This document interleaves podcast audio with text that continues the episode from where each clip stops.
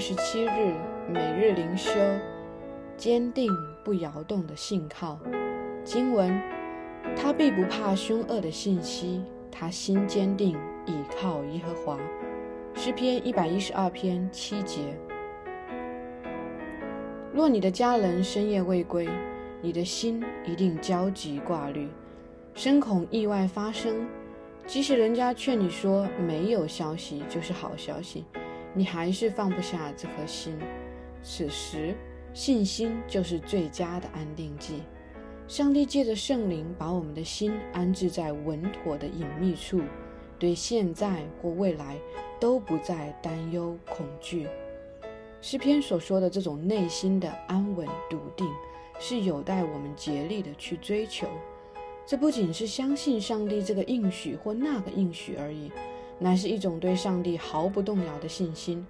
我们坚信上帝不会加害我们，或使别人受苦而伤我们的心。这种持续的信心，让我们能面对已知或未知的各样磨难挑战。无论发生任何事，耶和华上帝是我永远的上帝。我就是决心要信靠他到底，即使最不幸的事临到。我们的上帝仍然是最伟大、最好的上帝，所以我们不必害怕邮差突然的电铃或半夜的电报。上帝活着，他的孩子们怕什么？是不真信心的支票簿。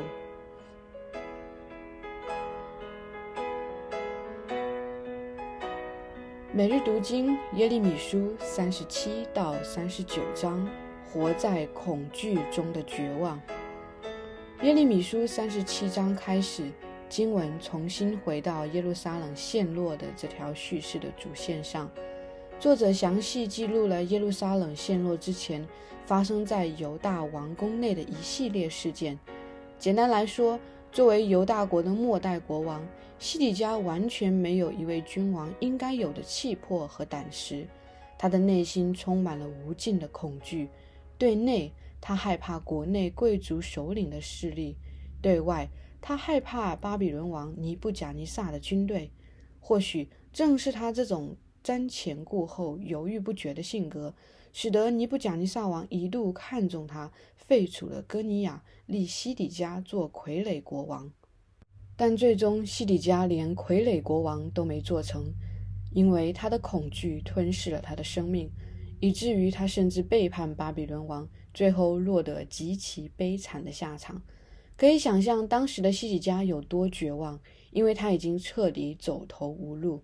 然而，即使在这样的境况中，他却仍然忘记了一件最重要的事，就是对他而言，最应该惧怕的是万军之耶和华，最应该敬畏和顺服的是耶和华。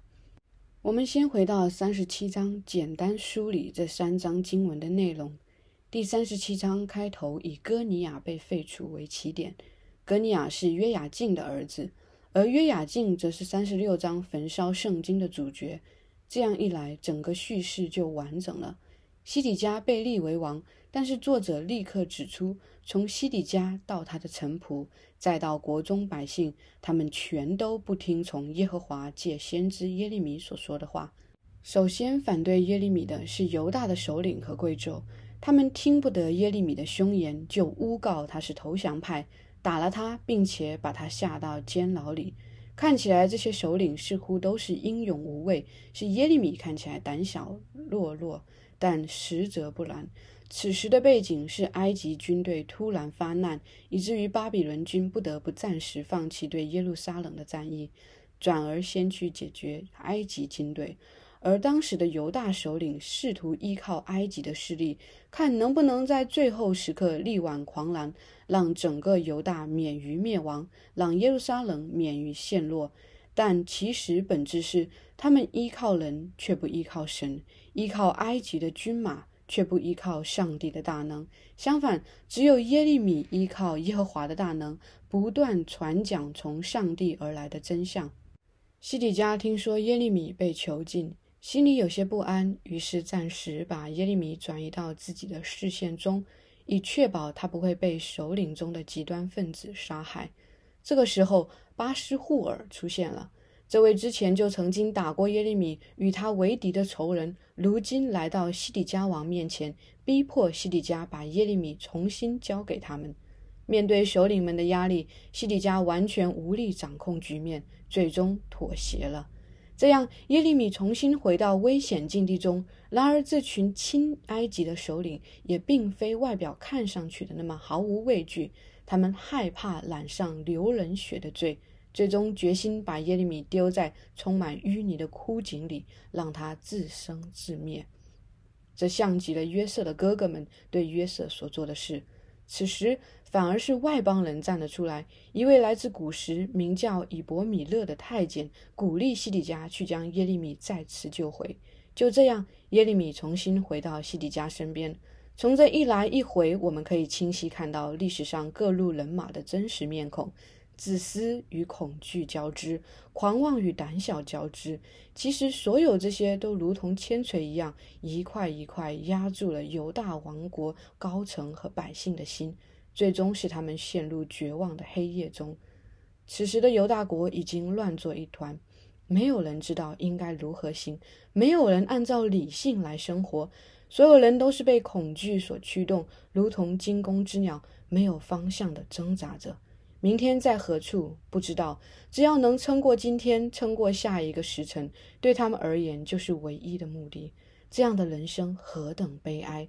上帝的子民在离弃上帝之后，他们生命的光景不正是这个堕落世界的缩影吗？如果不依靠上帝，我们的生命也会是如此。西底家王优柔寡断，以至于他往往只听从最后一个与他谈话的人，仿佛谁都可以轻易说动他的心。在最后开头，他紧紧抓住耶利米，希望耶利米告诉他接下来到底应该如何行，才能够蒙耶和华上帝一点点的怜悯。耶利米告诉他：“你要坦然投降巴比伦王。”事实上，这并非耶利米第一次这样说。从以赛亚书到耶利米书，上帝一直都指出巴比伦王是他所拣选用来审判犹大百姓的工具。上帝也预言了巴比伦王在被上帝使用之后，将遭遇比犹大更可怕的审判。然而，犹大百姓一直没有把这预言当回事。现在，耶利米再次教导西底家王正确的做法，然而西底家王却被恐惧冲昏了头脑。他最终叛变巴比伦王，列王记下二十五章一节，为自己招来了最悲惨的下场。但在主前五百八十六年，尼布贾尼撒为了惩罚西底家的背叛，彻底毁坏耶路撒冷的城墙和圣殿。西底家本人逃离了耶路撒冷，却在耶利哥附近被巴比伦抓获，遣送到利比拉受审。如果没有希望，每一个人的生命光景都会像犹大国末后的光景一样，充满恐惧和迷茫。如果没有顺服的信心，即使上帝亲自向人说话，人仍然不会遵循话语来得救。求主将那顺服的信心赐给我们，使我们可以靠着得救。